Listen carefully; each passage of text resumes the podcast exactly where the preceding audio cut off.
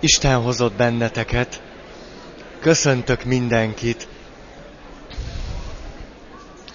Hangosabban fogok beszélni, csak a torkom még nem százszázalékos. Úgy látom, mintha kevesebb szék lenne. Nem szokott még ott egy sor szék lenni? Talán. Vagy nem, nem tudom. Nehogy fölfázzatok.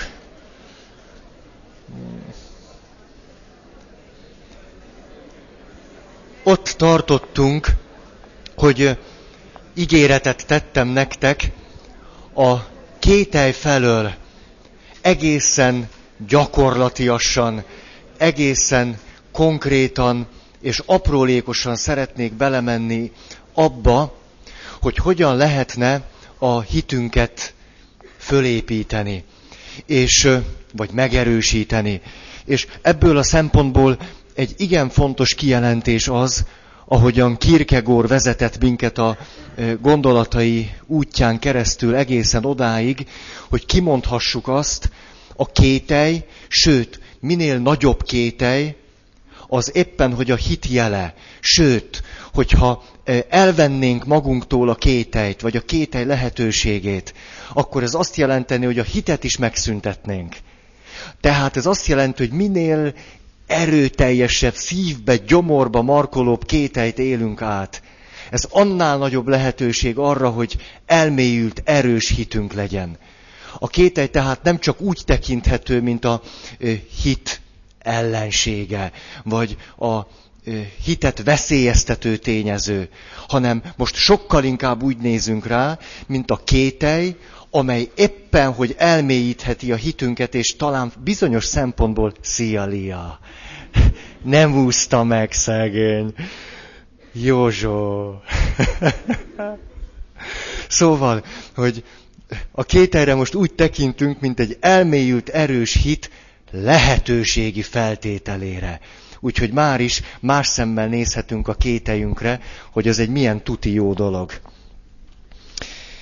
Annál a pontnál tartok, ez a harmadik, de azért mondom az elsőt is, tudatosítás, hogy miről is van szó, ez kételje vagy nem, és aztán, hogy a kételj nem jelent hitetlenséget. Nagyjából erről volt szó, és a harmadiknál jártunk, amit így lehetne nagyon röviden megfogalmazni, keresd a döntést.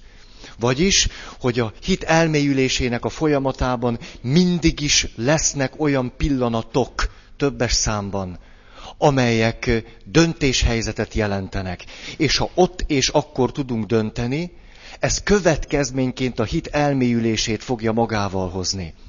Ilyen pillanatok mindig adatnak, és ha képesek vagyunk ezeket a döntési pillanatokat fölismerni, akkor a hitünk el tud mélyülni. De mit is jelent ez, hogy döntési pillanat? A döntési pillanat nem azt jelenti, hogy mondjuk leülök és eldöntöm, hogy mától kezdve rendes ember leszek. Mert ez nem igazi döntés. Ez egy ilyen elvi kijelentés, vagy valami ilyesmi. Én a fölismert döntéshelyzetnek azt nevezem, amikor egy nagyon konkrét helyzetben azt döntöm el, hogy nem így fogom csinálni, hanem úgy fogom csinálni. Tehát ne az elvi döntéshelyzeteket keresgéljük, amikor lehetőségünk van eldönteni, hogy esetleg, ha majd kedvünk is lesz hozzá, és a körülmények is úgy adódnak, akkor majd nem csalom meg a feleségem. Tehát ne ilyen döntésekre gondoljatok, hanem hogy egy konkrét helyzetben fölhívom-e a macát, vagy nem. Ez egy döntéshelyzet. És ha úgy döntök, hogy nem hívom föl, és a telefont kidobom az ablakon, akkor helyesen jártam el. Különben meg nem, az csak kamu. Na. Látjátok, milyen konkrét vagyok, hétköznapi, érthető. Szóval, ide tartozik az is, akarom-e másképp látni ezt a helyzetet, amiben vagyok, beleértve magamat is, vagy nem akarom másképp látni. Ez adott esetben igenis döntéshelyzetet jelent, és konkrét cselekvés következik belőle. Egy asszonynal beszélgettem néhány héttel ezelőtt, hogy is volt ez? Idősek farsangja volt. Ez egy jó pofa dolog. Tényleg nagyon jól, nagyon jól éreztem magamat köztük, etettek, itattak, ez volt nekik a farsang, hogy látták, hogy én hogy szenvedek, mikor enni kell. Na, és akkor, ahogy ott eszem, iszom, eszek, iszok, akkor valahogy úgy adatott, hogy egy olyan néni mellé kerültem, aki elmúlt már 80 éves, több mint 50 év házasság volt a háta mögött. Meséltem nektek róla? Na most fogok. Nagyon aranyos néni volt. És a következő, mondja, mondja, na jó, hát egy kis csalás van benne, mert két házasságból jött össze az 50 év. Tudtam, hogy rögtön a, a negatív szemléletmód fog előtörni belőletek, igen, mert megözvegyült, nem rajta múlott, egyel is kibírta volna az ötvenet. Nem lecseréltem fél időben, hanem olyan 25-30-at végig nyomott egyel, és aztán egy olyan huszast a másikkal. Na és olyan szépen beszélt a párkapcsolatról, hogy mennyit szenvedett benne ilyesmi, hogy tényleg nagyon szépen beszélt róla, és Na, nagyon-nagyon hitelesnek tűnt, ugye agyongyötört arc, ilyesmi, na, nem, na, szóval. Tehát valóban nagyon hitelesen beszélt róla, és e, ilyenkor szoktam olyat, olyasmit csinálni, hogy megkérdezem az ilyen számomra hiteles embert, hogy mondja meg nekem, hogy mi a titka, mi a trükkje, ennek a dolognak, hogy hogy csinálta az ötven évet, de, de ne, ne, ne, ne okoskodjon, szóval ne mondjon sokat, csak úgy, ami rögtön eszébe jut. És mondott hármat, el fogom ma csöpögtetve mondani ezt a három dolgot, és rögtön most az elsőt. Vagyis, hogy dönthetünk afelől, hogy hogyan látunk egy dolgot, hogyan nézünk.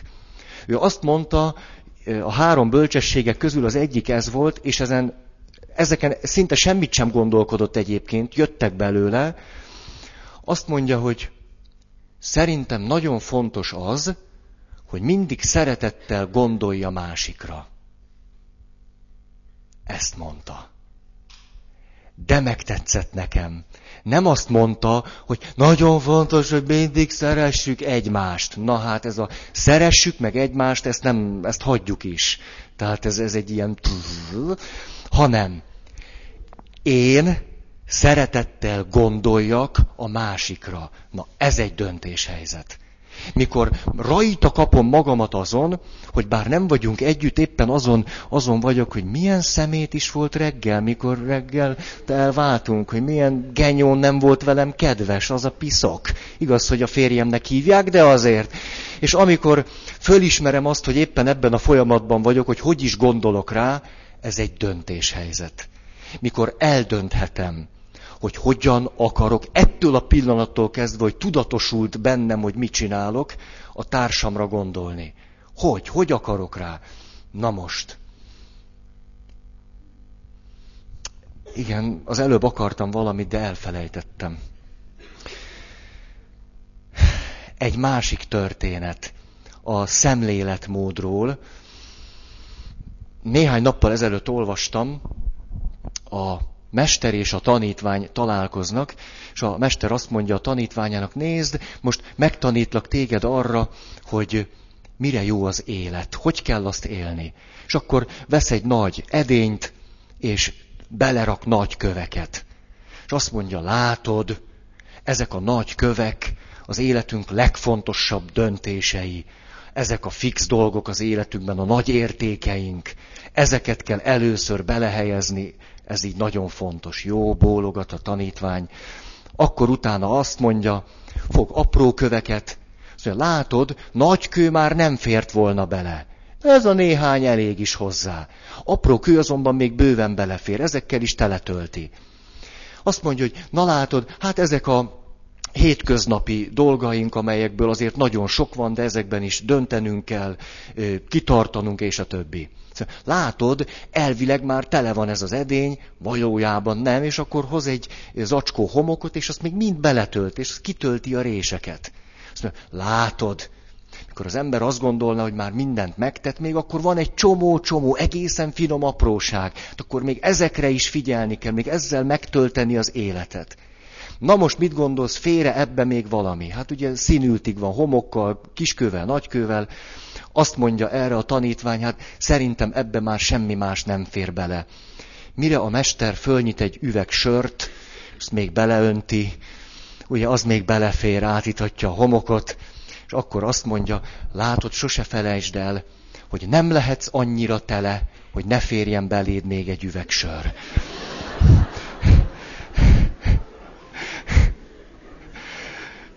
Ez egy nagyon komoly történet természetesen arról, hogy mikor azt gondolod, hogy már nem tehetsz semmit, már nem fél berét semmi, már semmit nem csinálhatsz, akkor még hát legalább egy üveg megihatsz, de ennél lehet, hogy jobb döntést is hozhatsz.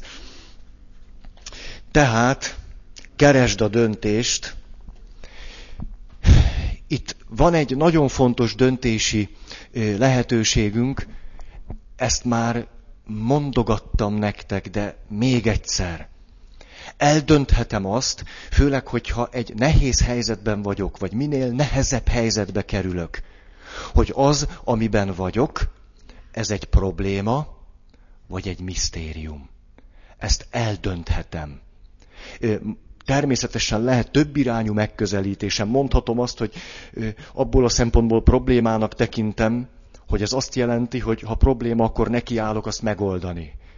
Másfelől azonban minél nagyobb ö, nehézség vagy kihívás elé kerül az ember, ö, annál inkább érdemes azt a dolgot misztériumnak is tekinteni.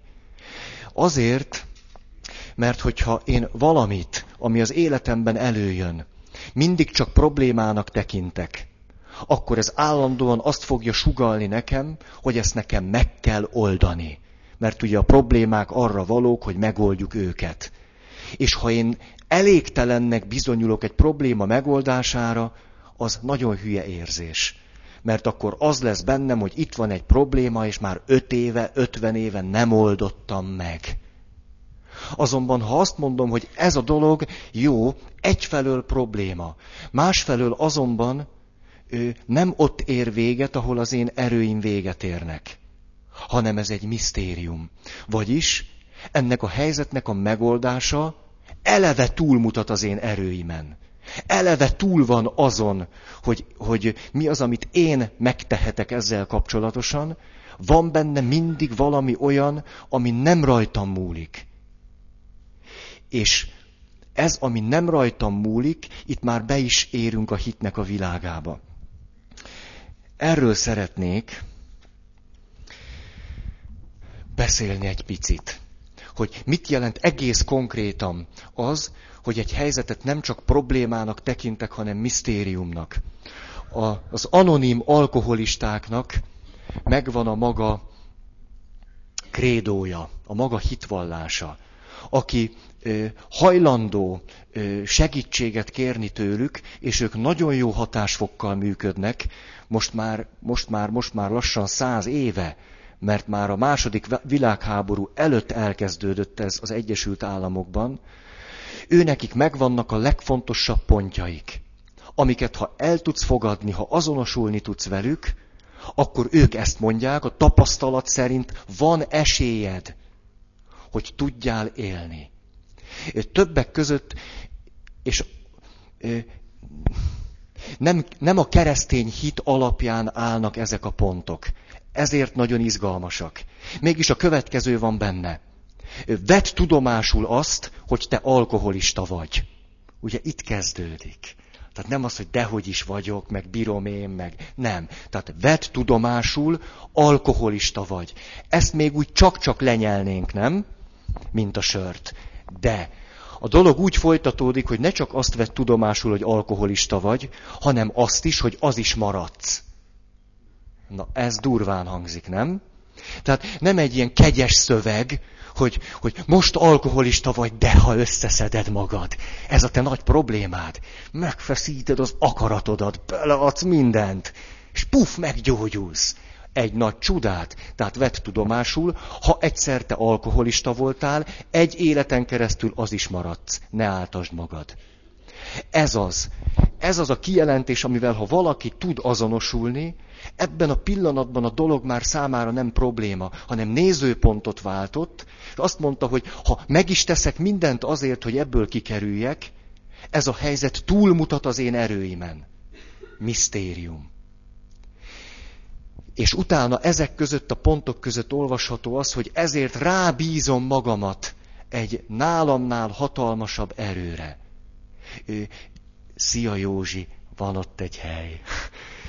És ha rábízom magamat erre a nálamnál nagyobb erőre, ez megint csak nem jelenti azt, hogy akkor katolikus leszek, keresztény leszek, semmi ilyen nincs benne.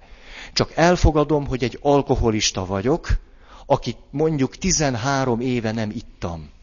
Így mondják, ez nekünk furcsán hangozhat, mégis tökéletesen kifejezi azt, hogy az illető ne gondolja azt, hogy az a helyzet, amiben van, egy olyan probléma, amit ő megoldott.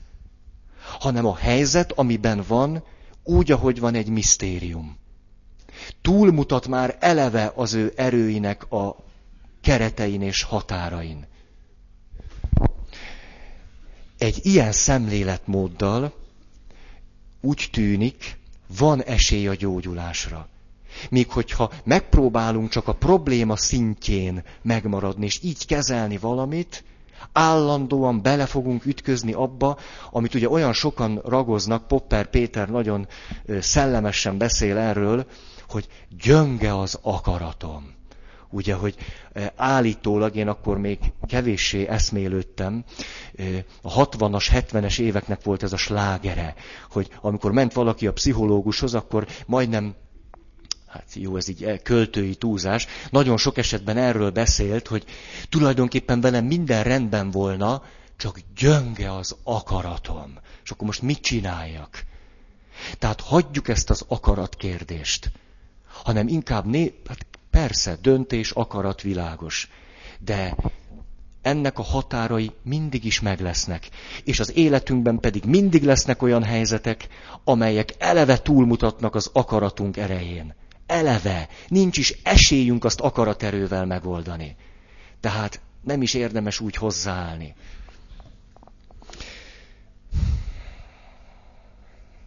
Na most, egy fontos, fontos történet.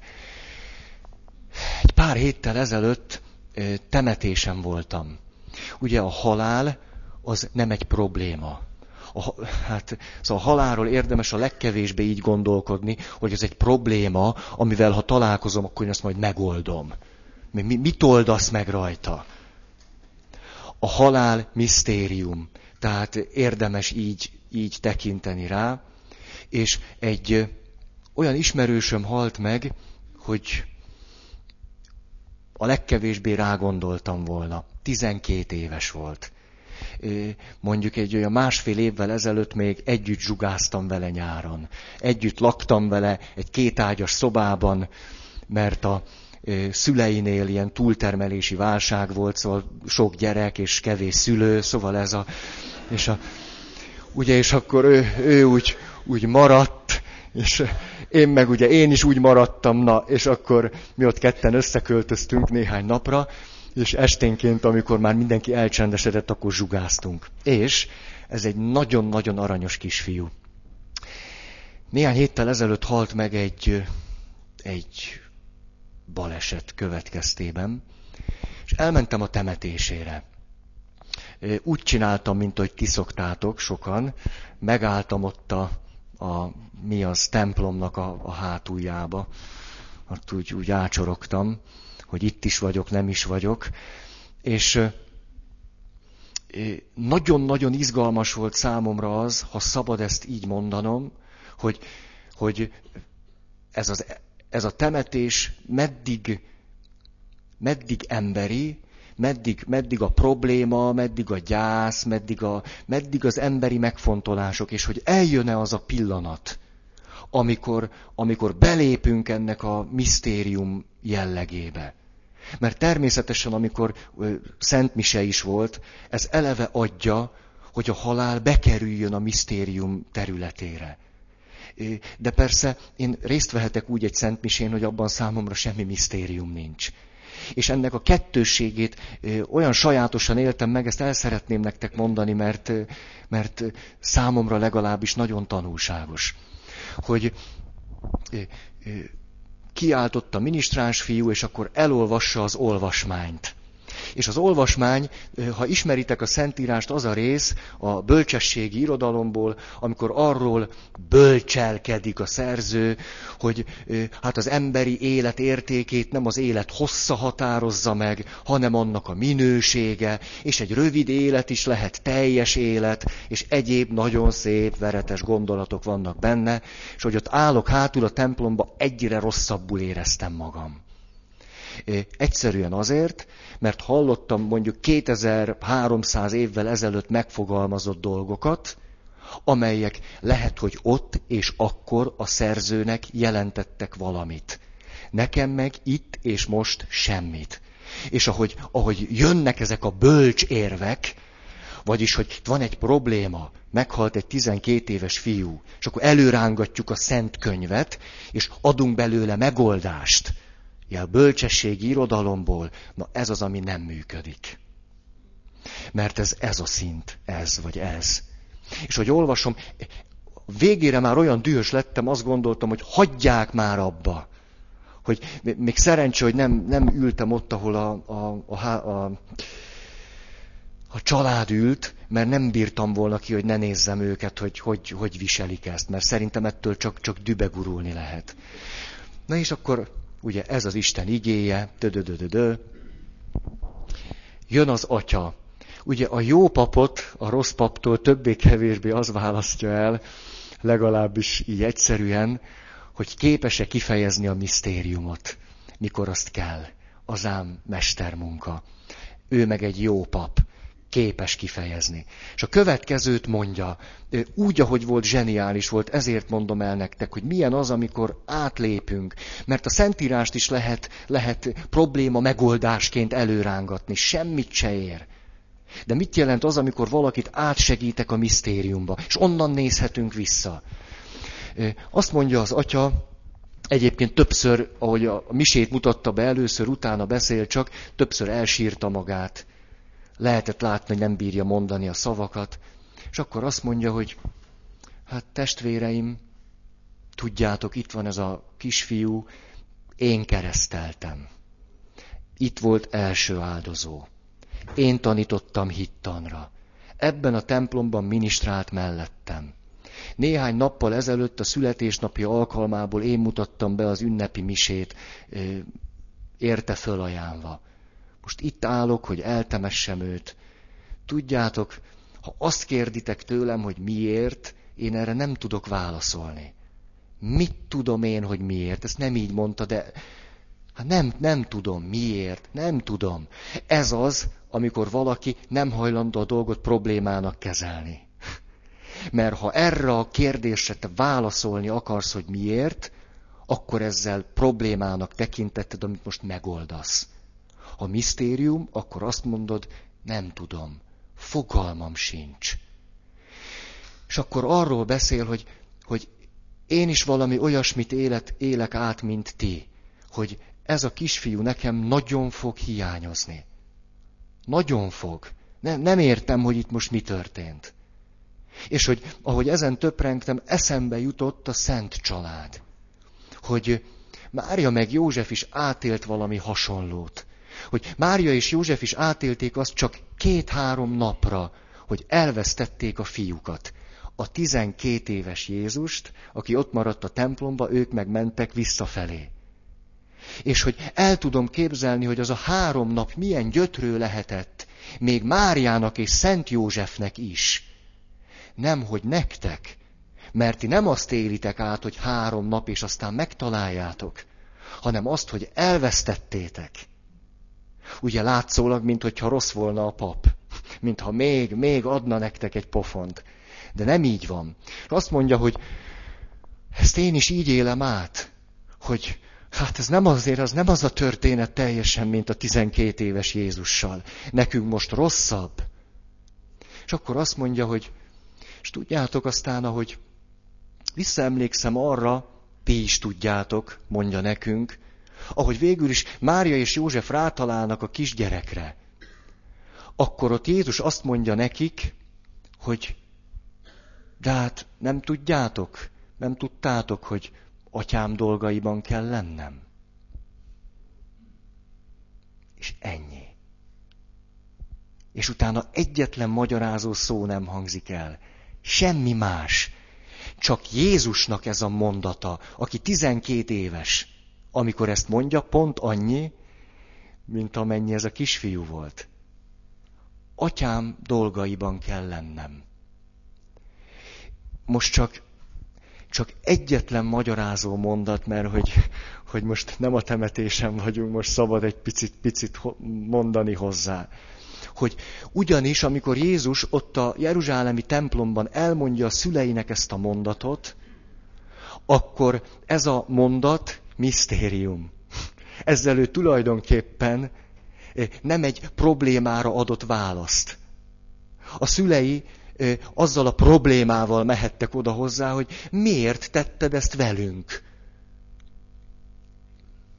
De amit Jézus mond, az nem erre a kérdésre válasz, hanem a szüleinek elmondja a misztériumot. Úgy is fejeződik be ez a szentírási rész, ismeritek jól. És ö, Mária és Jézus hazamentek, és Mária el-eltöprengett ezeken a dolgokon. Na ez a misztérium. Nem kapott egy választ, és akkor ki van pipálva. A, ez az atya zseniális volt nem tudom átadni nektek azt az érzést, ami engem átjárt. Nem tudom, hogy benneteket, hogy ezt elmondtam, milyen érzések jártak át. De amikor én ezt meghallottam, tudjátok, hogy a temetésen vagyok, vagy nem, akkor is az volt bennem, hogy bingo. Hogy na ezt vártam, ezt vártam, teli találat, jól vagyok. Szóval, hogy az egész dolog a helyére van téve. Nincs megoldva, nincs megoldva a helyére van rakva. Úgy, úgy. Nyitva hagyva. Fájdalmas túl, gyászos túl, mindenestül. De a helyére van téve. És ez a helye az misztérium. Az, az életünknek része az, folyton folyvást, hogy olyan helyzetekbe kerüljünk, amelyeket nem tudunk megoldani. A mai embernek szerintem a, a, az önbizalom hiánya, a, az életet illető hitetlensége, most nem vallási hitetlenségéről beszélek, inkább a bizalmatlansága bizonyos szempontból abból is adódik, hogy nincsen ég az életében, csak e világ. Ezért számára a halál is, a születés is, a házasság is, és minden egyéb legfőjebb probléma. És ezen a szinten a dolgot a helyére nem lehet rakni. Nem lehet. És az illető minél inkább beleütközik ezekbe a problémákba, annál inkább átéli a saját végességét, a saját szerencsétlenségét, esendőségét, hogy nincs megoldás. És ha az ember összegyűjt jó pár ilyet az életben, akkor már az elég nagy batyú tud lenni. Elég nagy. Ahhoz, hogy, hogy egy kicsit lendületet veszítsünk, és már ne nagyon tudjuk, hogy a következő napot hogyan csináljuk.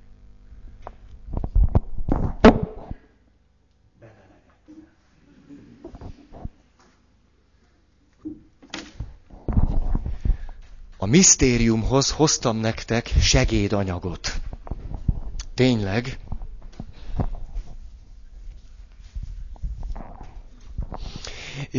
Most beteszem az írásvetítőbe, megnézzük itt kivetítve. Így. Remélem látjátok hátul, örülök neki. Azért fénymásoltam belőle hatot mert egy rendes ürge vagyok, azt mondja, hogy három negyed órátok van, hogy hátraadjátok, megnézzétek. Na, ha nem sikerül, hozok még hatot legközelebbre is. De aki elteszi, nehogy elrakjátok, na, a következőt lehet rajta látni. Ez egy 2002. február 10-e hajnali 3 óra 9 perc, az intenzív osztály egyik gépének az adatsorai. Egy anaszteziológus barátom adta nekem, hogy Feri, légy szíves, ezt nézd meg. Elmondom, hogy mi látható rajta, és aztán adok, megpróbálom testvériesen elosztani, és akkor majd nézzétek meg. A következő látható rajta a fölső sorban, látjátok? Az van odaírva, hogy pulzus. A középső sorba az van odaírva, hogy vérnyomás, és az alsó sorba pedig az, hogy testhőmérséklet. Délután négy órakor egy nyillal odaírta az anaszteziológus barátom, hogy beékelődés, ami nekünk hétköznapi embereknek azt jelenti, hogy az illető meghalt. Az agyhalál beállt. Délután négy órakor. Ezután értesítették a hozzátartozókat, akik megérkeztek a lap tanúsága szerint kilenc órakor. A következőt lehet látni a papírom. A testhőmérséklet délután négy órakor körülbelül 36-8 normál hőmérséklet, attól kezdve folyamatosan hűl, két óra körül már csak olyan 33 fok. Igen, ám ez eddig teljesen rendjén van, csak hogyha megnézzük a vérnyomást, azt lehet látni, hogy amikor a látogatók megérkeztek, ugye ez történt este kilenckor, az illető négykor halt meg, akkor a vérnyomás kezd emelkedni. Mind a két adat, az alsó és a felső érték is. Öt órával a halál beállta után. Ha följebb megyünk, akkor azt látjuk, hogy a pulzus folyamatosan csökken, egészen kilenc óráig. Kilenc óra után, amikor a látogatók ott vannak az öt órája halott családtagjuknál, a pulzus megemelkedik. És úgy marad majdnem egy órán keresztül. A pulzus. Van pulzus agyhalál, van pulzus. Igen. Körbeadom ezt nektek. Nézzétek meg. Öt órával a halál beállta után a szerettei odaérnek a halotthoz, és annak elkezd emelkedni a púzusa és a vérnyomása.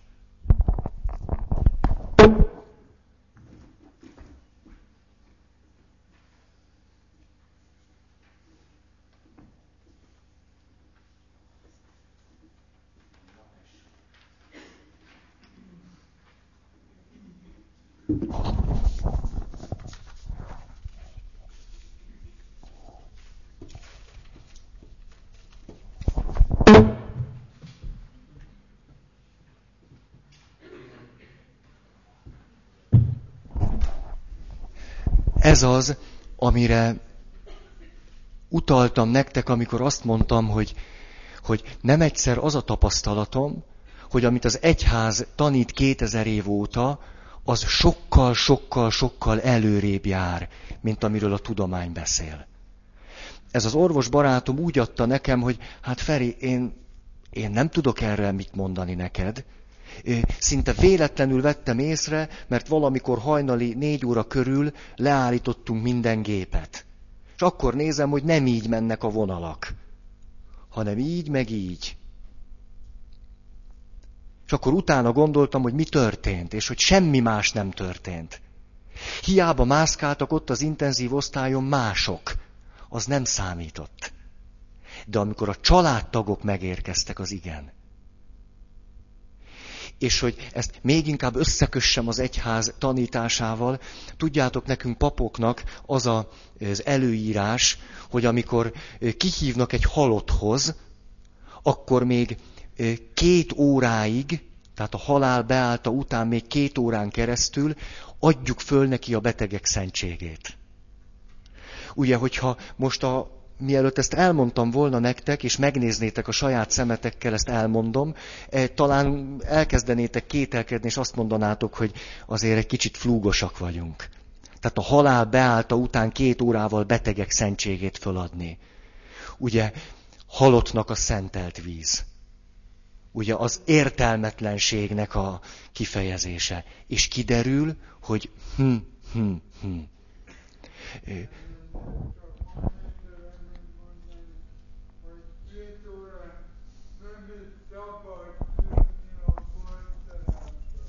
Igen, igen. Nem szabad kivinni a korteremből, így van. Ezt csak azért akartam nektek megmutatni, hogy egyrészt önmagában ez olyan dolog, amit, amit érdemes látnotok a saját szemetekkel, a másik pedig, hogy érdemes az életet meg a halált, főleg a legfontosabb pillanatokban nem, nem problémának tekinteni, vagy annak bizonyos elemeit, hanem misztériumnak.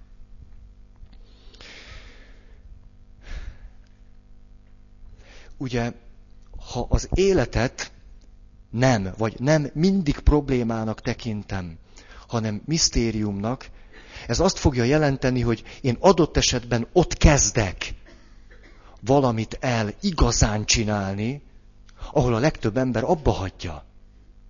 Mert hogyha számomra egy bizonyos helyzet probléma, akkor ott, ha kiderült, hogy nem bírom megoldani, akkor a dolognak vége van. Akkor már mit csinálsz vele, ha nem tudtad megoldani? És akkor ott följön a, a kételj, és följön a rossz érzés, és egy csomó minden, a saját gyöngeségednek a tudata.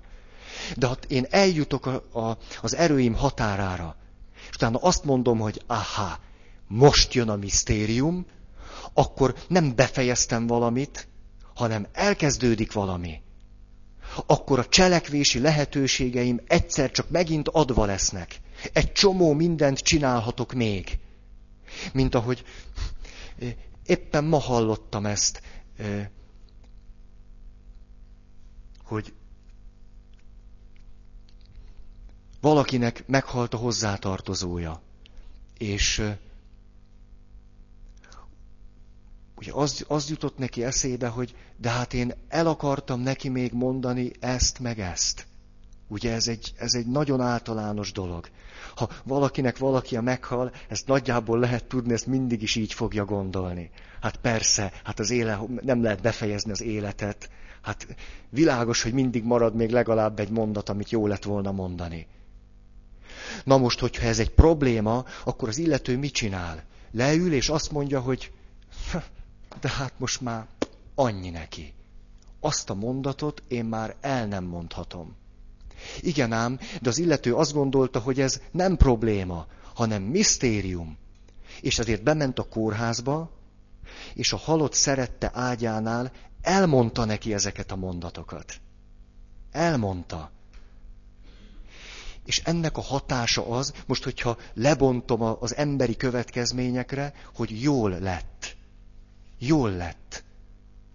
Mert el tudtam neki mondani. Ugye amikor azt mondom, hogy neki mondani, ez a misztérium.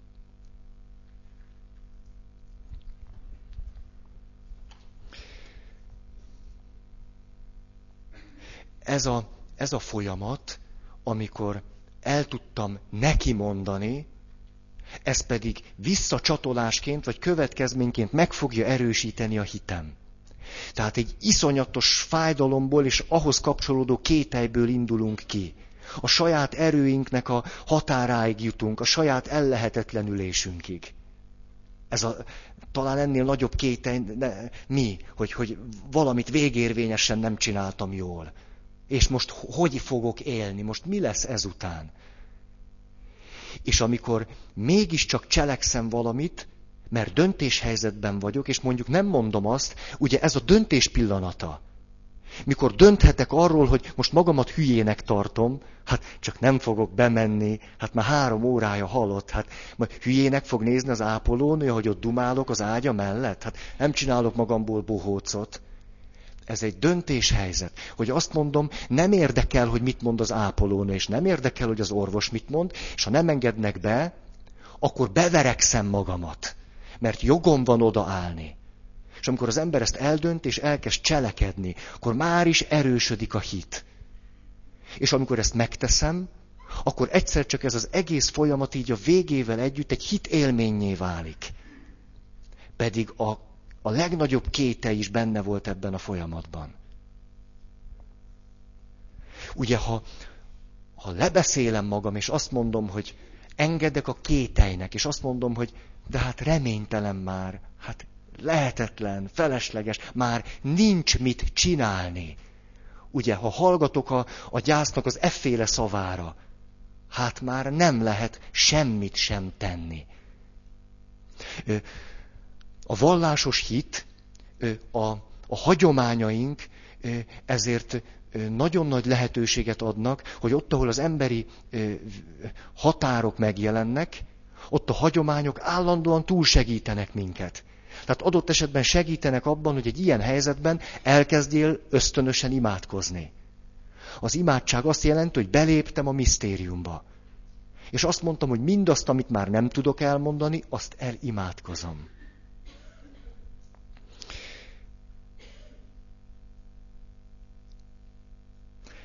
Akkor itt jön egy másik, másik nagyon lényeges dolog. Hú, most ez elég, belehúztam nagyon, ugye, hogy, hogy amikor fölismerem a határaimat, vagyis úgy tűnik föl számomra, hogy, hogy a szabadságom tökéletesen elveszett. Valaki meghalt, valaki elhagyott, valamit végérvényesen elrontottam, eltörött, és nem lehet megragasztani. És akkor azt, azt élem meg, hogy itt most már nem vagyok döntéshelyzetben, mert már nem dönthetek szabadon arról, hogy ez legyen vagy ne legyen, mert már nincs. És amikor átélem ezt, hogy már nincsen szabadság, és ha nincs szabadság, akkor nincs döntés, pont ebben a pillanatban megint csak van egy döntéshelyzetem. Az, hogy miközben úgy tűnik, hogy, hogy nincs szabadság, és ezért nincs döntés, mégiscsak hogyan tudom a, a keretek között megtalálni a szabad döntés lehetőségét. És ez nem bla bla bla, mert hiszen miközben ténylegesen egyfelől megéreztem a saját kereteimet, aközben az élet megy tovább, és én a következő pillanatban is hozhatok egy szabad döntést. Ez nyilvánvaló, hogy megtehetem. Nem támaszthatom föl azt a valakit, akinek nem mondtam el a fontos mondatot. Ebből a szempontból nincs szabadságom, semmi, minden elvétetett tőlem. De a következő pillanatban fölismerhetem, hogy döntéshelyzetben vagyok, és csinálhatok valamit, mégpedig olyasmit, ami erre a helyzetre vonatkozik, amiben nincs döntésem. Ha ezt képes vagyok megragadni, már pedig ezek a pillanatok adatnak nekünk, akkor, akkor a, hát akkor élem át a, a legnagyobb hitélményeket. Mert a legnagyobb kételjen keresztül, a szabadságomnak a tagadásán keresztül tudok szabad döntéseket hozni. Most jól belehúztunk a misztériumba.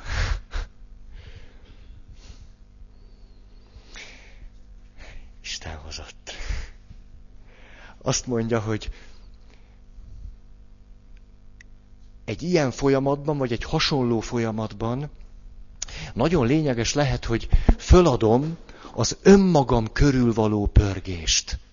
Ugye a gyász, egy jó gyász, egy olyan gyász, ami, de nem igazából lehet látjátok, hogy annyira, annyira bennem van ez a 12 éves fiú, hogy ne, nem bírok elszakadni a témától, most dolgozom föl. Na, ti meg mind segítetek. Komolyan így van. Hogy amikor egy, egy jó gyászban természetesen megállok, leülök, fáj és nyüglődök, és kétségek, és sírok, és az összes többi megvan. De egy, egy vékony határ választja el azt, hogy én most nagyon helyesen gyászolok, ahelyett, hogy azt mondanám, hogy bírom én, van nekem erőm hozzá, dehogy van. Ismert be, mint egy anonim alkoholista, hogy dehogy van erőt hozzá. Ki vagy purcanva. És amikor ezt beismered, akkor átbillenhetsz oda, hogy elkezded magadat sajnáltatni. Ugye a gyászban ez majdnem mindig megtörténik ám. Velem történt meg. Na ez az, ami már nem is, nem is a dologról szól. Hát ez már nem, nem a te szerettedről szól, ez már a te felveve, jaj, én milyen nyomorult vagyok. Na, itt jön a döntéshelyzet, hogy miközben bent vagyok a gyászban, aközben dönthetek arról, hogy pörögök-e magam körül, még 28-at, mint egy búgócsiga, vagy ezt abba hagyom. Mert amikor az ember elkezdi sajnáltatni magát, ez azt jelenti, hogy már csinálhatna valami jobbat is. Mert ameddig sírok, mint a kutya, addig nem csinálhatnék mást, addig bele kell dögleni. De amikor elkezdem sajnáltatni magam, akkor már van erőm arra, hogy más csináljak, mint hogy beledögöljek. Mert akkor már sajnáltatom magam. És most nyilván, ha általánosítom ezt a helyzetet, emberi kapcsolatok, házastársi kapcsolat, főnök beosztott viszony, anya-gyerek, apa-gyerek, minden, ami belefér. Hányszor tapasztalom azt, hogy az illető azt mondja, van itt egy probléma, álljunk neki megoldani. És már is elkezdett maga körül pörögni. Jön hozzám valaki, ugye ez egy gyakori dolog, van egy problémám, és semmi másról nem szól az egy óra, mint hogy sajnáltatja magát. Erről szól az egész. Persze, lehet, neki szüksége van arra, hogy én ezt meghallgassam. És mondjuk, amikor eljön harmadszor, akkor hajlandó kilépni ebből az önsajnálatból. Mert maga is azt veszi észre, hogy jé, hát nem történt semmi. Már kétszer ott voltam a Ferinél, és még mindig nem vagyok jól. Úgy, és akkor legalább egy kicsit dühös lesz rám, és akkor ettől már valami változik. Nem is olyan nagy baj. Na, és ez igen gyakori. Pörgünk magunk körül. Ez így van velem, és úgy van velem, és én velem, és én, és nekem, és felém. Ego klub, tudjátok, megy, pum, pumpáljátok az egót. És nagy különbség van a között, hogy amikor én azt mondom, hogy haha, keresem a döntési lehetőséget, nézzük csak mi is van velem akkor ez azt jelenti, hogy én távolságot tartok magamtól, és magamat tulajdonképpen tárgyasítom. Szemlélem magamat egy kivetítőn, hogy Feri, ki is vagy te? Mi, miért is csináltad ezt? Ebben a pillanatban én nem magam körül pörgök. Hát dehogy is. A tárgy körül forgok. És amikor egy, egy tárgyat szemlélek, és egy tárgyról töprengek, ez egy jó folyamat. De amikor valaki sajnáltatja magát, akkor ő nem tárgy, ő az alany, akkor maga körül kering. És akkor jön hozzám mondjuk 28 év pörgés után, és azt mondja, hogy egyszer hallott egy előadást egy paptól, aki azt mondta, hogy hát vegyük elő a, a problémákat, és álljunk neki megoldani. De ő magát sosem tárgynak tekintett. Most értitek a tárgy szó értelmét hanem mindig alanya volt ezeknek a töprengéseknek. Hát annak mi értelme van? Annyi, hogy jól elmélyítette a betegség tudatát. Az, az nagyon sikerült még jobban belemenni. Hát akkor van értelme, ha távolságot tartok magamtól. És nem magam körül pörgök, a tárgyat figyelem. Ugye azért beszélek erről, mert az a pontnak a címe, hogy nézőpontot válthatok. Döntési helyzetben vagyok, honnan nézem ezt a helyzetet.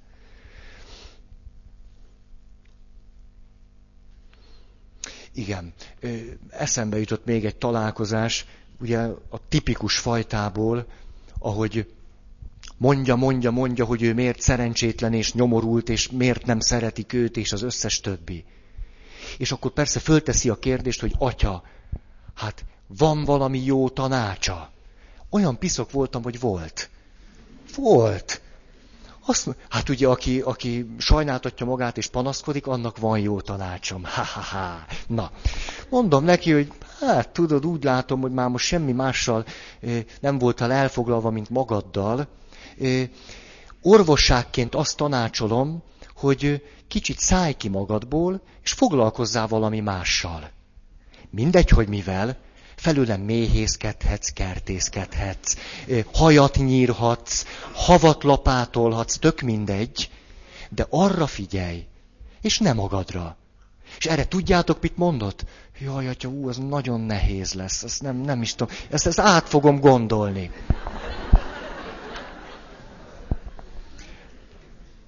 Tipikus, hogy mit ne mondjak. Tipikus. Jó, hát gondold át.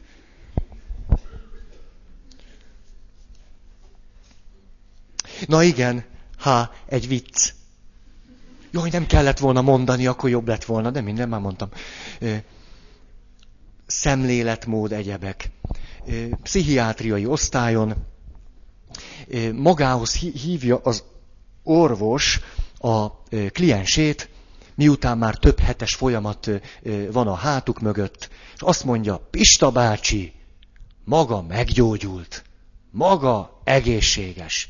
Nézze, Pista bácsi, megcsináltam a zárójelentést, magát most elengedjük, egyetlen dolgot ne felejtsen el. Ezt jól jegyezze meg. Mi azt kérdezi Pista bácsi az orvostól? Azt, hogy maga nem egy kukac. Jó, Pista bácsi elmondja háromszor, ugye ez a pozitív szuggesszió. Nem vagyok egy kukac, nem vagyok egy kukac. Zárójelentés hóna alatt megy el, meggyógyultam, és nem vagyok egy kukac, és megy el.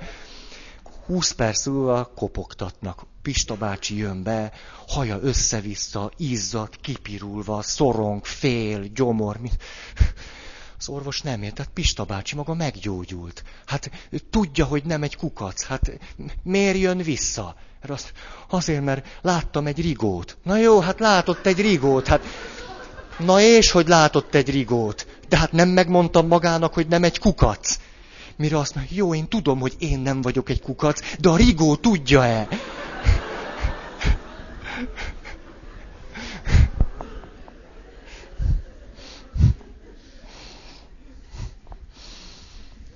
Hát igen, a rigó. A következő pont, hol érint engem személyesen, szívem mélyén, az a kételj, amit fölismertem. Vagyis nézzük meg, hogy, hogy ne a felszínen maradjunk, hanem tulajdonképpen mi is ennek a kételynek a lényege, ami bennem van. Mondjuk nem hiszek Istenben, ezt fedeztem föl magamon, úgy, úgy csak úgy ukmukfuk valamelyik nap, hogy már nem magamról beszélek, hanem most ez egy példa, hogy nem hiszek Istenben. Érdemes azért megkérdezni magamtól, hogy végigmentem ezen a folyamaton, hogy, hogy és most tényleg, tényleg ez a, a, a kételjem lényege? És kiderül, hogy dehogy is, hát ez csak egy ilyen, egy ilyen laza következtetés. Mert a kétel lényege az, hogy nem tudom én, mondjuk a szüleim elváltak, amikor én négy hónapos magzat voltam, és ez nem tett jót az egészségemnek. Mondjuk egy ilyen. A kétel lényege ebből fakad, hogy a szüleimmel bizonyos dolgok nincsenek elrendezve, már bennem. És miután azt gondolom, hogy, hogy Erről sokat beszéltem már, hogy hát akkor ez egy piszok világ, az én szüleim, de, de, hát ehhez a batyuhoz már simán hozzá lehet csapni, hogy és az Istenben sem hiszek. Nem, hát hozzáfér még. Tudjátok, mint az üvegsör, azt még nyugodtan bele lehet rakni. Tehát itt akkor kár ebbe beleveszni, hogy és én tulajdonképpen nem hiszek Istenben, hanem meg kell nézni, hogy mi van a dolog mélyén. Na igen, itt lehetne rengeteg, rengeteg példát mondani, nem akarok. Egyetlen dolgot, hogy, hogy és természetesen itt lehet fölismerni azt, hogy ne a másikkal foglalkozzam, hanem saját magammal. Csak ezt már olyan gyakran mondtam, hogy már ez ismétlés. Hogy, hogy most ha én kételkedek, akkor azért van mindig egy, egy jó lehetőségem arra, hogy, hogy azt mondjam, hogy ennek a kételynek a mélye az nem nálam van, hanem nálad. Mert egy megbízhatatlan alak vagy, és én ezért kételkedem. Dehogy is. Tehát ne hárítsd át soha a kételjedet arra a dologra, ami mondjuk aktiválja a kételjedet. Hát a te kételjed nem, hát az rólad szól. Ezzel el is intéztem a negyedik pontot. Jó, ügyes. Az ötödik, de ne, ja, aha, szóval, az ötödik pont így hangzik. Mi vezetett a kételj kialakulásához? Ez egy roppant öncélú kérdés lehet. Fölneted, ha már jól vagy. Tehát ez ne, nem egy ilyen, hogy, hogy leülök, és akkor minden, mindenre rákérdezek, hogy igaz, hogy már meggyógyultam, de hogy is volt ez? Hát egy csomó mindenben semmi értelme nincs. Ezt a kérdést akkor érdemes föltenni, hogyha fontos, hogy rájöjjek, hogy mi vezetett ehhez a kételjhez. Mert mondjuk ez, a, ez az eseménysor, vagy ez az élmény 28-szor játszódik le velem. Tehát valószínűleg most már érdemes volna megnézni, hogy mi van ennek a hátterében. És akkor rögtön van egy döntéshelyzetem. Nem azért akarom megnézni, hogy mi van a háttérben, hogy aztán találjak egy bűnbakot. Itt ez csak egy példa arra, hogy amikor elkezdek egy folyamatot, már akkor egy csomó döntést hozhatok. Nem azért csinálom, hogy áthárítsam a felelősséget. Nem azért, hogy kiderítsem, hogy miért mégiscsak a házastársam az oka annak, hogy. Ne, nem ezért nézem meg, hanem azért, hogy én egy szabad döntést hozhassak majd, és az életem jobb legyen. Egy folyamat eredménye természetesen mindig a kételj, és néha érdemes utána menni. Szeretnék most egy ilyen folyamatot leírni nektek, ami, ami, ami jól, jól mutatja, hogy, hogy itt vannak azért összefüggések. Nagyon-nagyon elnézést kérek azoktól, akik ezt hallották már, bár így még nem, de egyszer egy vasárnap erről beszéltem. És aki ott volt misén, az most nagyon pórul járt mint ahogy egy cserkészvezető mondotta volt, mindig a rendesek járnak pórul. Na, ez pedig, olvasok hozzá egy kis szentírást.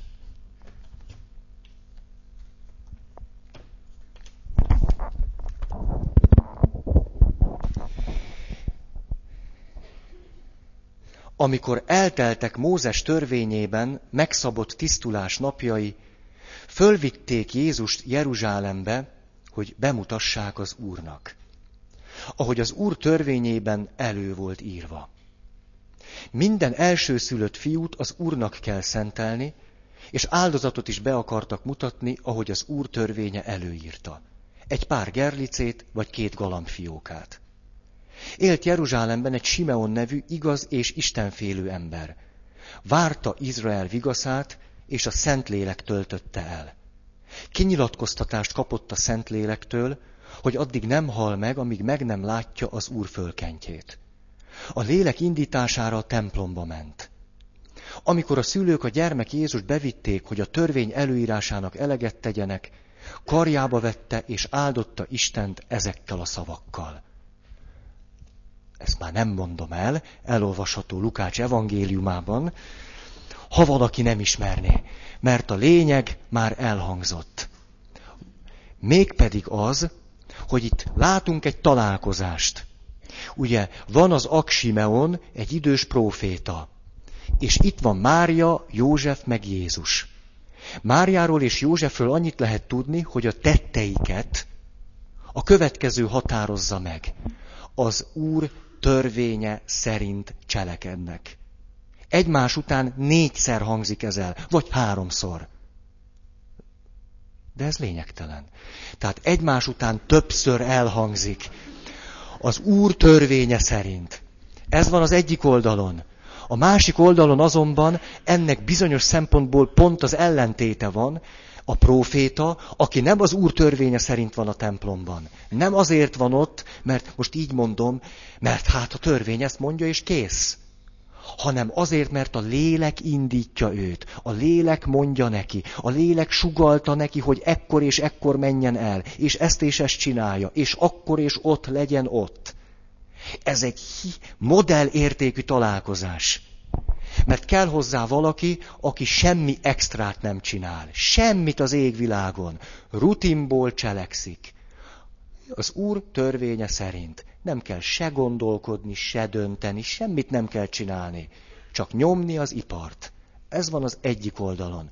És a másik oldalon pedig valaki, akinek az egész földkerekségen kizárólagosan csak neki Jön a lélek indítás, hogy ott és akkor legyen, ott és akkor és így. Ez egy mintaértékű találkozás. És amikor mi elolvassuk, ez kifejezetten a, a hit irányába visz minket, hogy látunk valakit, aki az úr törvénye szerint csinál valamit, és látunk valakit, aki ebből a szempontból pont a másik oldalt ragadja meg. Mert semmi olyat nem csinál, amiből, ami az Úr törvényéből adódik, hanem olyasmit csinál, ami a lélekből fakad. A kettőt persze nem akarom kijátszani egymással. Miért izgalmas ez? Azért, mert nézhetnénk az életünket e két végpont közötti folyamatként.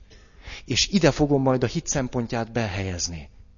Ez pedig azt jelenti, hogy ahhoz, hogy nekem élő, eleven hitem legyen. Most itt persze ebben már most az Isten hit ö, ö, valóságát mondom, ahhoz az egyik, egyik végpont az, hogy bizonyos dolgokon gyakorlatilag egyáltalán nem töprengek, nem gondolkodok, nem vívódok, egyszerűen csak csinálom. Miért? Kérdeztem a gyerekeket. Miért ment el Mária és József a templomba? Ugye ez pontosan az a kör, amire a helyes válasz az, hogy csak.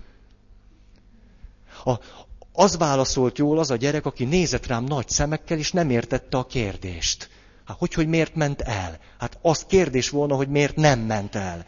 De hogy miért ment el, ez nem kérdés. Hát, hát mert vasárnap van, azért ment el. Hát nincs itt kérdés. Ez van az egyik oldalom. És ide most hagy fűzzem annak a 50 évig házasságban élő asszonynak a bölcsességét, mert ide tartozik a második pont, amit mondott. Mikor kérdeztem, hogy min múlik az, hogy ő 50 évet képes volt, akkor azt mondja, ezt ilyen végső következtetésként mondta, ez volt a legerőteljesebb szava. Hát, tudja Feri atya, 50 év, házasság, hát tartás kell hozzá. Mert ha van tartás, akkor mennek a dolgok. Ha meg nincs, a fene megette az egészet. Ez egy 80 éves asszony üzenete nektek. Ha van tartás, akkor mennek a dolgok. Ha meg nincs, de akkor ismert föl, hogy nem volt tartás, mert akkor van esélyed. Nem az a baj, ha nincs, hanem ha elkezdesz kamuzni. Az Úr törvényét tekinthetjük úgy, mint ami az embernek tartást ad. Amikor az Úr törvénye az emberbe úgy beépül, mint a gerincvelő. Na, az tartás. Tehát becsukom a szemem, nem hallok, nem látok, mint egy hülye, de akkor is tudom, hogy merre van az egyenes. Ez a tartás. Olyan, ez az egyenes. Mikor a keresztelünk, tudjátok, és akkor kis fehér ruha. Hogy, hát, ugye mindig olyan, tudok ám nagyon idétlen lenni, bár ezt nektek nem kell bemutatni, hogy mindig fölmutatom a kis fehér ruhát, és mondom, itt van ez a kis fehér ruha, tudjátok, akkor, hogy a tenyerembe elfér, a babákat meg hozzák ilyen egyéves korba. Tehát körülbelül mondjuk az ujjára lehetne fölhúzni, és akkor mindig mondom ilyen bárgyú vigyorral az arcomon, hogy ez egy jelkép, persze, ez a kis ruha, hát ez ne, ne, ne, nehogy föladják a babára, mert megfullad, hát... Tehát, ahogy így lógatom a kis jelképet, akkor és a tartásról egyszer csak eszembe jut az, hogy hát mikor, mikor áll jól ez a jelkép valakin, ez a ruha akkor, ha van neki tartása. Különben lehet ez a ruha nagyon szép, elég esetlen lesz rajta. Ahogy Pálapostól mondja, öltsétek magatokra Krisztust. Az emberen jól mutat Krisztus, ha van neki tartása. Ha meg nem, hát akkor eléggé lötyög rajta. Úgy, mint hogyha nem rászapták volna. Na, szóval ez van az egyik, egyik oldalon. A a hitünket illetően, amikor most az Isten hitről beszélek, szűkítve egy kicsit a kört. Ha csukott szemmel csinálom az Isten törvényét, adott esetben, ha éppen arra van szükség, akkor ebből fog következni az, hogy az Úr törvényéből levonhatom az erkölcsi következtetéseket. Természetesen elég sok erkölcsi következménye lesz annak, ha megtartom az Úr törvényét. De itt most azt a szempontot szeretném hangsúlyozni, hogy ha én egészen szilárd vagyok az Úr törvényének a megtartásában, akkor lehetek elég érzékeny ahhoz, hogy lássam, az erkölcs egy rugalmasabb valami. Mert az erkölcs az korhoz, kultúrához, adott esetben még szituációhoz is köthető, nem mindig minden helyzetben ugyanaz, néha ez, néha az, de az erkölcs mögött ott van az Úr törvénye, valami nagyon szilárd és nagyon egyértelmű. És az erkölcs azért lehet adott esetben egy kicsit ilyen, egy kicsit olyan, néha e, egy, szinte egymással teljesen ellentétes, ha kultúrákat nézünk, mert a hátterében van valami, ami megföllebbezhetetlen. És itt jön be az, hogyha én úgy akarok erkölcsi lény lenni, hogy mögötte nincsenek alapértékek, akkor nagyon nagy bajban leszek. Mert akkor, amikor fogom azt ö, tapasztalni, hogy a, a, az erkölcs valamiféle rugalmasságot kíván tőlem, ez így is van, akkor ki fog éleződni az a dolog, hogy és akkor mi az, ami ebben az egészben szilárd. És eljuthatunk oda, mint ahova az a fajta érvelés eljutott, tudjátok, a klónozással kapcsolatosan, hogy, hogy hát miért lehet klónozni. Itt most nem a, nem a klónozásról akarok beszélni, hanem arról, hogy miért lehet, érveltek egyesek, az emberi magzatot kísérleti tárgynak tekinteni. Nem, nem embernek, hanem valaminek, amiből kinyerünk anyagokat, őssejteket, hogy ezt miért lehet. És ugye az érvelés a tipikus esetét mutatja annak, hogy amikor az erkölcs mögül kiveszünk valamit, amiből az erkölcs levezetődik, akkor az egész erkölcsi rend a feje tetejére tud állni. Mert ezt halljuk az érvelésben, hogy gyönyörű szépen, mondjuk a híradóban, vagy nem tudom én, mi, mi, mik vannak most ilyen, már nincs egyenleg, ugye, az már régen nincs. Mi van? Hát, hír, hír, mi, mindegy. Szóval, és akkor azt halljuk, hogy orvosok arra a következtetése jutottak, hogyha a magzati őssejteket föl tudnák használni, akkor ez nagyon nagy jót jelentene a világnak, mert ezzel a jóval lehetne olyan betegségeket gyógyítani, mondjuk a Parkinson-kort, meg ezt, meg azt, meg amazt, amire eddig az orvostudomány nem volt képes. De majd, hogyha ezt fölhasználjuk, akkor képesek leszünk. És így nagyon sok beteg embert meg fogunk gyógyítani, és ezeknek visszaadjuk a reményt, és ezek rehabilitálódnak az életbe, és akkor jön a nagy kamu. Ez az, amikor kivesszük az erkölcs mögül azt, ami az egész erkölcsnek a tartását adja. És ebben a pillanatban mindent a feje tetejére lehet állítani. A harmadik, de még, de még, még az erkölcs és a hit viszonyához valamit. Ugye, ha van lelkiismeret, van szégyen, van bűntudat, és az összes többi, akkor itt most hadd álljak meg megint egy picit a szégyen bűntudat kérdésénél. Mert néhány héttel ezelőtt olvasom ezeket, ezeket a legfrissebb eredményeket, most ilyen nagy európai kutatás van szégyen bűntudat témában, hogy a, ugye, ami, arról beszéltünk sokat, hogy a másképpen működik bennünk a szégyen, mert a szégyen azt mondatja velünk, hogy én rossz vagyok, és arra indít bennünket, hogy elrejtőzzünk, a bűntudat pedig épp az ellenkezőjét mondatja velünk, hogy mondjuk ki, kérjünk bocsánatot, és tegyük azt jóvá. Na most, ha valakiben indokolatlanul sok a szégyen, akkor az illető állandóan rejtőzködni fog. Ez még így talán hagyján, csak hogy ennek az a következménye, és itt a gyerekekkel végeztek rengeteg kutatást. Kimutatható az, hogy a szégyen és az agresszió között egyértelmű összefüggés van. Míg a szégyen és a bűntudat között nincs összefüggés. Vagy mi? Na, hülyeséget mondtam, a bűntudat meg az agresszió között nincs összefüggés.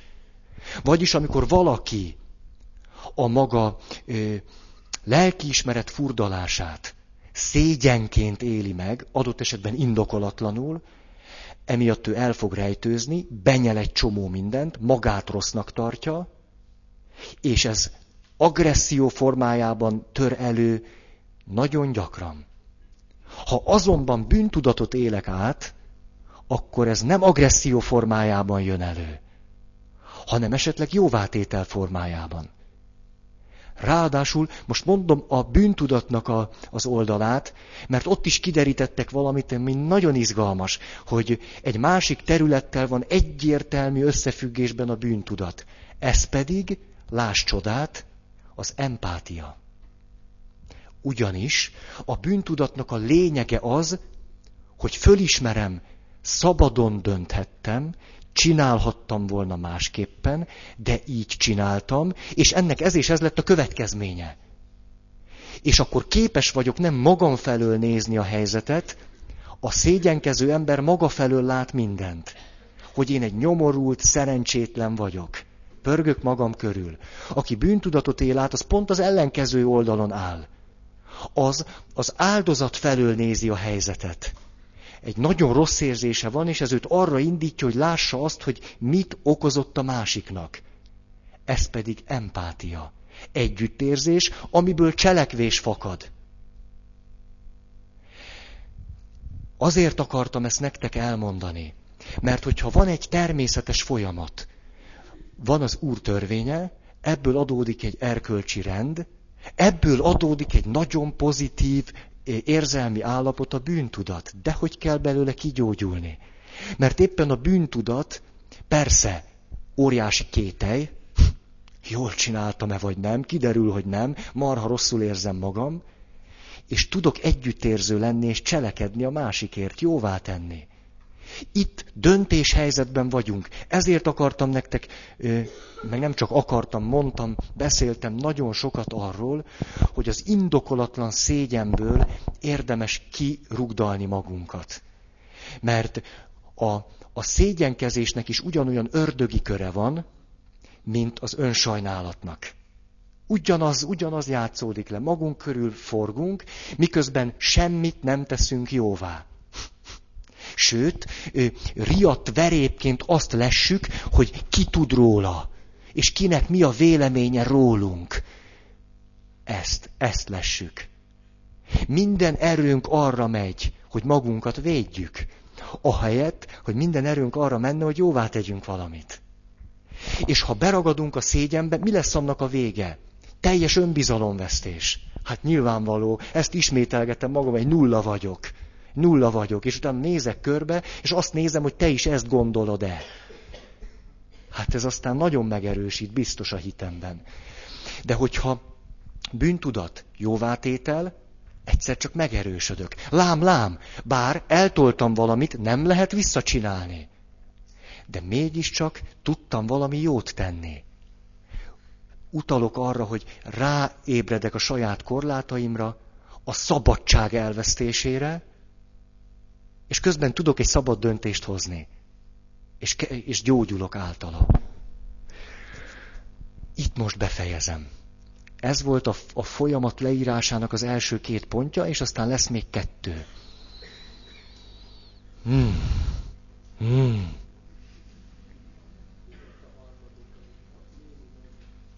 Ja, nénit akarjátok. Ne, nem lehet. Hát megvan annak az ideje. Nagyon sajnálom. Van-e valaki, aki szeretne hirdetni? De ez jó esett, hogy, hogy erre emlékeztek. El fogom mondani.